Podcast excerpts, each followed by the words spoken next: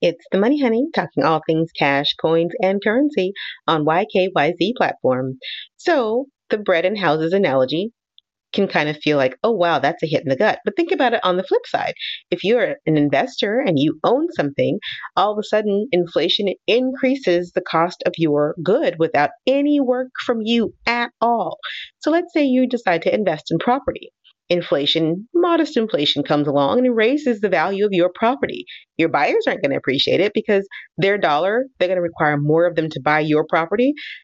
But you're going to appreciate it because now the value of your property is higher, you can command more money, and you'll get paid more. Now, the flip side to that also is the money that you receive for that property is still worth less because of inflation, but you do get more of it. So inflation's a double-edged sword, and we need some of it modestly, but we don't need rampant inflation. And you see economies collapsing under the weight of rampant inflation, and that's what ha- and that's why.